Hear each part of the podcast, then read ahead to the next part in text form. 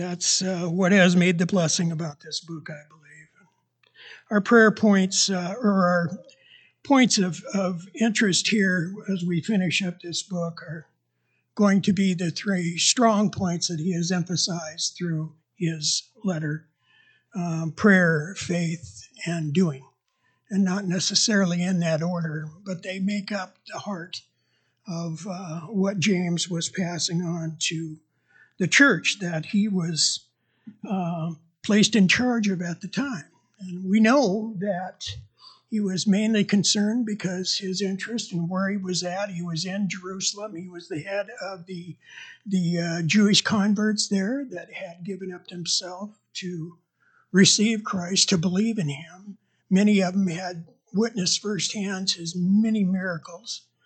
And we know, Lord, that uh, we know, Lord, that uh, even though um, James and much uh, his brothers were were not followers of Christ through most of his ministry, that they did come to know him and accept him as Lord and Savior. And we know that that uh, the Lord uh, honored James with talking to him personally to reassure him and affirm to him that he is the Lord, he is the one. And James proves his acceptance of Christ as Savior by willfully giving his life, uh, you know, to stand for the kingdom. We also know that many uh, that have, were the original first converts there, not all, but we know that many were poor. These were people that um, many places were displaced many people that had uh, were dealing with the fact that we know James addressed the issue of, of the wealthy people not paying um, the wages of their workers on time. And we know that it was expressed that, you know, the Lord wants you to pay your workers daily because many people they didn't have checking accounts. They certainly didn't have a debit card or a credit card that they could go down to the local supermarket and, and buy provisions. So after they had finished their day of working from from sun up until uh, uh, the uh, evening um, time, they went and had to buy food. And for many, that was the only meal they had. And for many, it was also a way for them to pay for a night's or a week's lodging so they had some place to lay their head. And um, we know that many, uh, being just the day laborers that they were, this was a very tough lifestyle for them. So they were people that were willing, they had saw the works of Christ. They had seen firsthand how he healed people and had given them hope and they they were willing to step up and accept and they needed this encouragement from james because i believe you know um, we learn as as we go along that about the time that you step away from being a worldly person and leave satan he tends to target you and target those around you lord. So this was a letter of encouragement to them and one of the things that he was stressing here was in Psalm 50, verse 15. The Lord says, Call upon me in your day of trouble, and I will rescue you, and you will honor me. And isn't that what the Lord wants us to do? He wants to provide for us, to take care of us, to take care, heal us, to be our sanctifier, our justification, and our Savior. And then for us to worship Him, to give Him the glory and praise and the praise, because by golly, you know, we can do this through Him. And in the third sentence here, as we go along, it says, I'll paraphrase this is any one of you cheerful or happy? Don't hesitate to thank the Lord for that too. When we are cheerful and when we are happy, we need to share that. We need to share the blessings that Lord gives us when we are when he does heal us when when you have had a surgery and you come out of it better and you are healed up and and and it is true sometimes the lord does not choose to heal but he knows what's best for us. He always has our best in mind. So we need to remember that we need to honor the lord in all that goes on in our life our, our blessings as as well as as the times when we struggle a little bit because we know that he is always with us. In verse 14, he states here, he says, Is any among you sick? He should call upon the elders of the church to pray over him and anoint him with oil in the name of the Lord. Now, there's a call to action there. And that call to action is from the sick person. And I, uh, I may be wrong here, but how many of us do that? How many of us, when we're when we're feeling sick or we're we're uh, we're troubled and, and maybe heading into an area of, of discomfort and, and yes, maybe pain, maybe it's mental and anguish, but Lord, our, I, I wonder how many of us think to call our elders. That is what they are there for. He's given us the elders because these are people we have chosen in our church that we trust in maturity and that we should take advantage of, of asking them to come. Now, in the old days, before we had modern medicine, they, uh, if you read up about what anointing is, you find out that it was actually they would rub down the entire body. And because back in those times, uh, some oils were known to do some healings. Um, I have a story to tell. Um, I remember as a young child, my grandmother was a, a lady from the desert in West Texas. And uh, I remember getting some type of flu or bad cold. And uh, her cure for that, or the go to at that time, was mustard plasters. And uh, I want to tell you, it worked. And it was it was amazing. She uh, took this yellow powder out of this can and mixed it in some water and spread it out on this uh, warm, wet towel and slapped it down on your chest and then covered you up with all these blankets. And in about a half an hour, I started uh, feeling better and I slept well that night and, and got up the next morning and I was good to go. And that happened more than once. Um, let me hand out a warning with that. Uh, please uh, make sure that you do some research because uh, um, mustard plasters can can actually burn the skin if it's not done correctly. But in the ancient days, that's what they did. They had what God provided for them in, uh, oils from plants and, and nutrients from plants and different things that they used for medication because they certainly didn't have the science we have today. And the symbolizing of anointing with oil. Now, if you look at in the uh, Greek verbiage, you see that it is generally is a smear. If, if you've ever watched Pastor Gary anoint someone with oil, you'll notice that it's usually from a small bottle and, and there is a smear that is placed across the forehead. And it is uh, done symbolizing our trust in the Lord to do with us as is best for us. But we need to understand that we need to have confidence in our Lord that He will do it, and also understanding that He may choose to do it differently than we would consider. And then, verse 15, as we look at verse 15, it says, And the prayers offered up in faith will make the sick person well. The Lord will raise him up. And if he has sinned, he will be forgiven. Well, that's a pretty astounding promise there. Prayers offered in faith. The prayer of the sick person, the prayer of the elders, the anointing of the oil is offered, and we give it up to God in faith, believing that the Lord will lift us up. So, how's your faith doing today?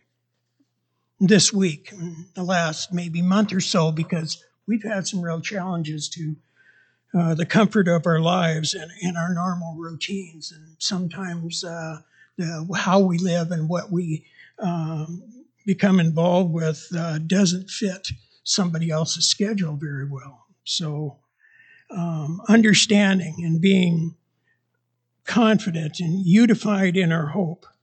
That's why we as Christians need to communicate with one another and that we understand it all as Christ Jesus, and that He will raise up that sick person that has prayed in faith, believing that the Lord will heal him, however He chooses, because we know that God has the best for us.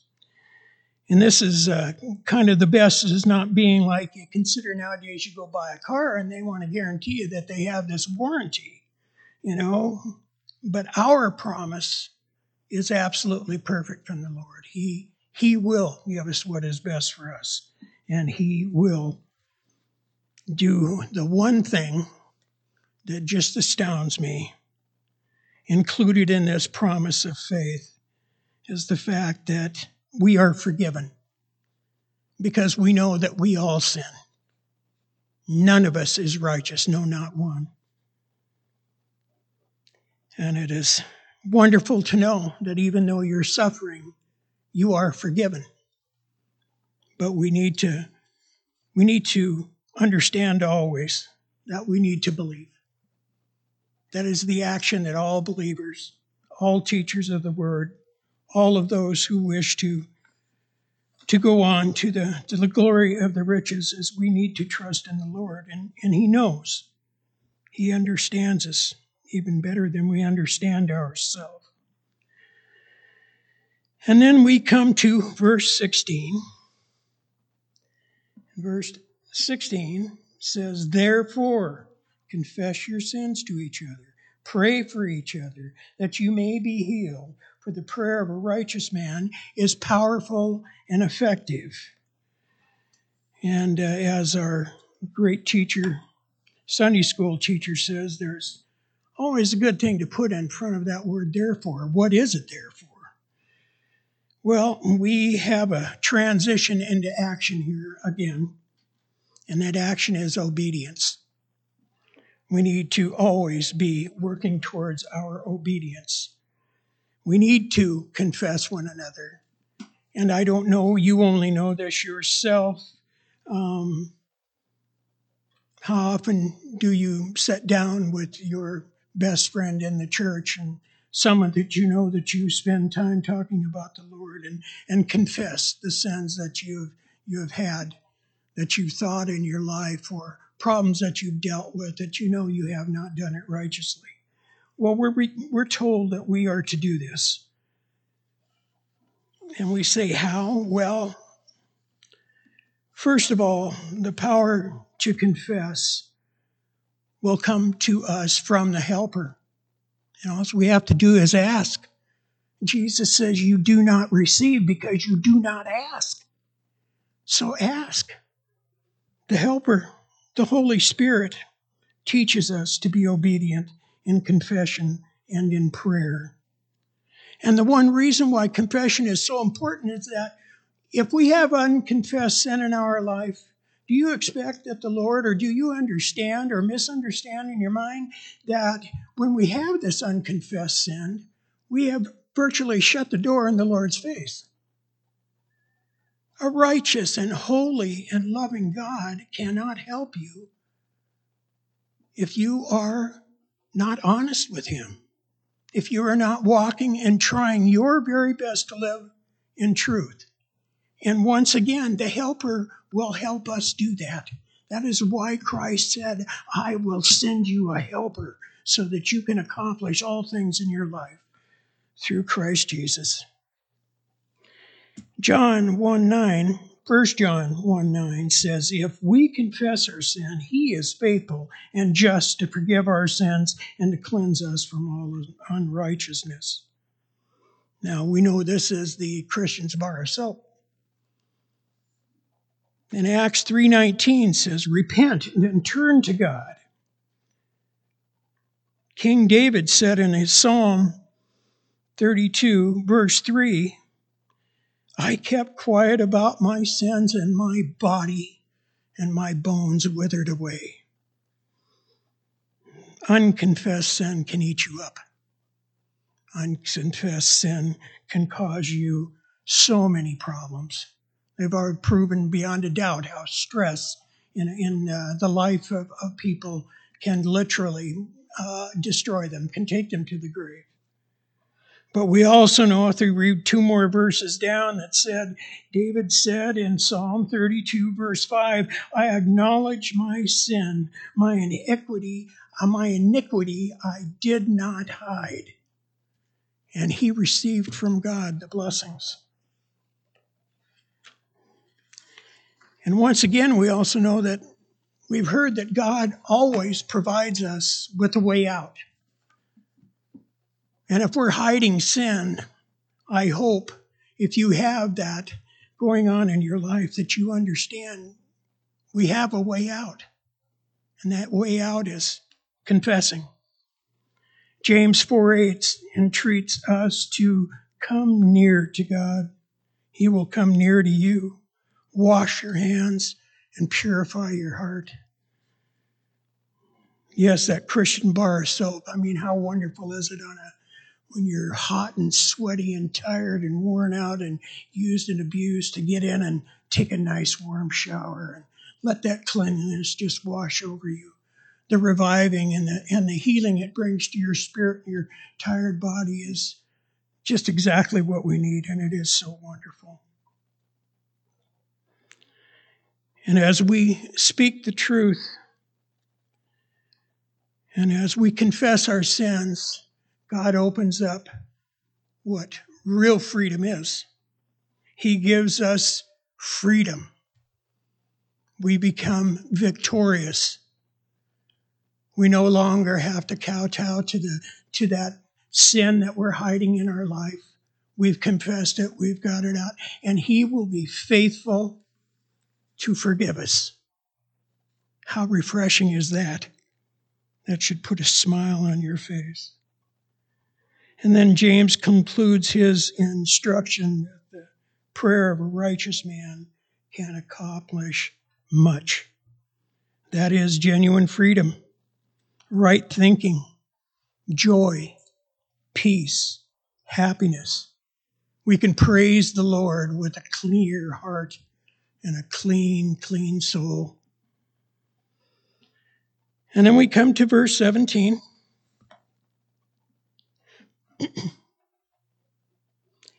and I, I think this is probably the most special part of this whole letter to me is that he makes this statement that Elijah was a man just like us. Now, if you've ever read in, in 1 Kings chapter 17 and 18 about Elijah, it's really hard for me to understand it, to think that Elijah was a man just like me. But that story tells how Elijah, even though he, he trusted the Lord, he feared the Lord, so he did what the Lord told him to do. But that does not mean that he did not have fear that he did not worry, that he was not frightened, because he most certainly was. And the God had to take him up to a place and, and, and he made those statements that he was on the mountainside in a cave and the Lord passed in front of him with a mighty wind, but the Lord was not in the wind. And there was a great storm, probably hailstorms and lightning and flashes and thunder. But the Lord was not in the storm. And Elijah was asked directly, Elijah, what are you doing here? Now, there's no condemnation there because God knew he was afraid. He knew what had happened to all those that had gone against uh, the, the evil Ahab and his wife Jezebel. So God knows. He knows what we need.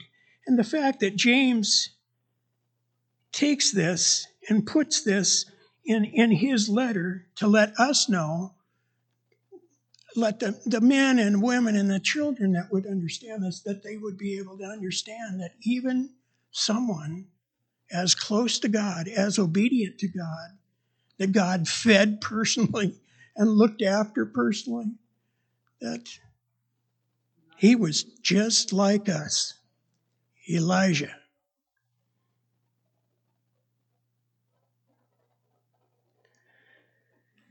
Oh, Lord, I thank you so much what a great example Elijah was. That you answered his prayers, that you caused all those things to happen. And yet, even though Israel had walked away from you, Israel had sinned greatly, that Lord, you were willing to love them right on that spot to bring them back. Elijah prayed and it rained. And even Jesus spoke of Elijah in Luke 4 25. Read that as you're going on about your day today, maybe thinking about this letter from James, his brother. Now, in verse 19 and 20, uh, James offered a warning to the church. And he had given this warning earlier in chapter 3, verse 14. And it's about self, selfishness, ambitions that are, are not righteous, ambitions that are not godly ambitions, and envy,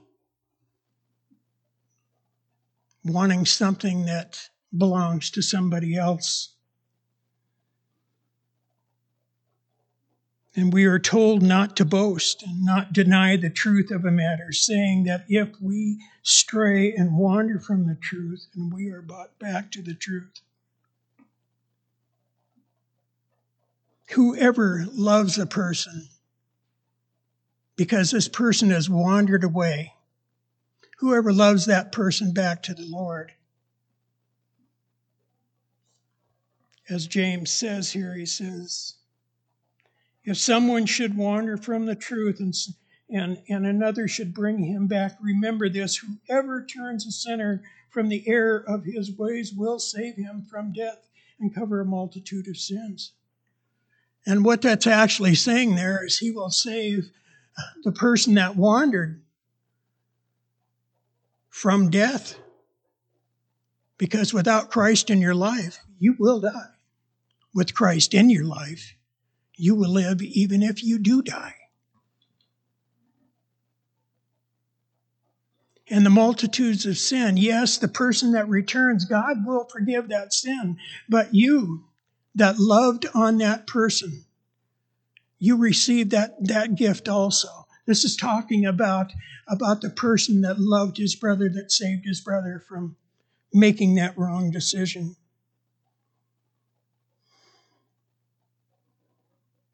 Lord, I hope you've um, it, it's helped you to understand a little bit about this book. The love and commitment that James writes about in here is simple. Anyone can understand it, I believe. And if you really need to get in and and and scrub every word through a concordance and uh, and look at every possible definition that there is for the language that was used that's okay.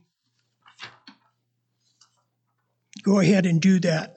But if you're a person that's a little simpler, maybe doesn't require all that to have faith in your Lord, this is this is a good book to read.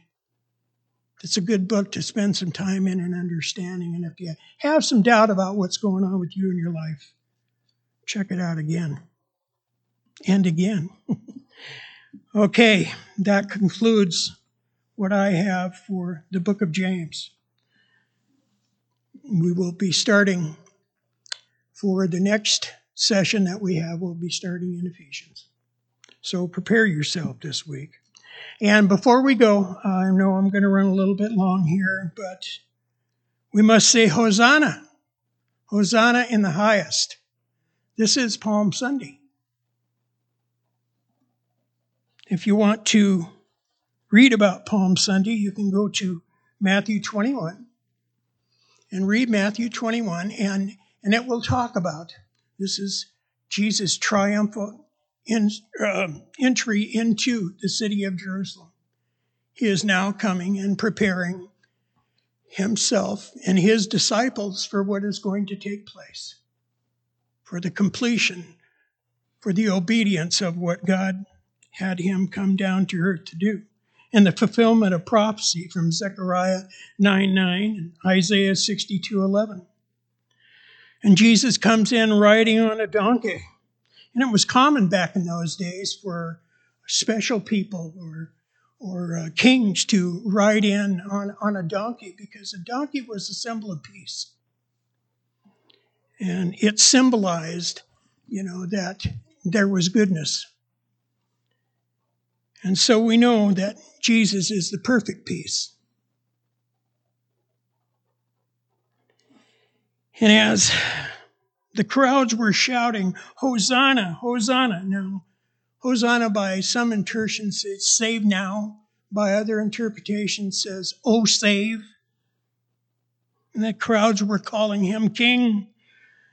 We know that most of the crowds were misunderstanding Jesus' purpose because they were thinking that this, this king, this deliverer, this redeemer was going to save them from oppression of a, of a government, not from oppression from Satan. They had misread that part. But God had a plan for true salvation to deliver the whole world and salvation to all who believe. And this gives you victory over death. Read in 1 Corinthians 15 55. Read in John 11 25. Jesus says, I am the resurrection and the life, and whoever believes in me, he will live even though he dies. So this week, as you'll probably go to the stores, and I know we've got little sugar bunnies, and we've got peeps, and we've got all sorts of, uh, of, of, candies and toys and buckets and, and uh, things out there, and Easter eggs, and, and by golly, everything that does anything but point to Jesus Christ, the reason for this season. You know in your heart what's different.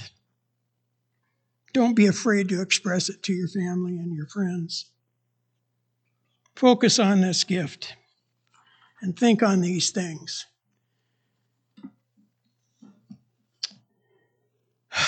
Lord, may you richly bless them and keep them. Lord, make your face to shine upon them and be gracious. Lord, turn your face towards them and give them peace in this week as it comes about. Lord, thank you so much for being able to provide for us a way to meet together and be together and share our love for you. And all the children said, Amen.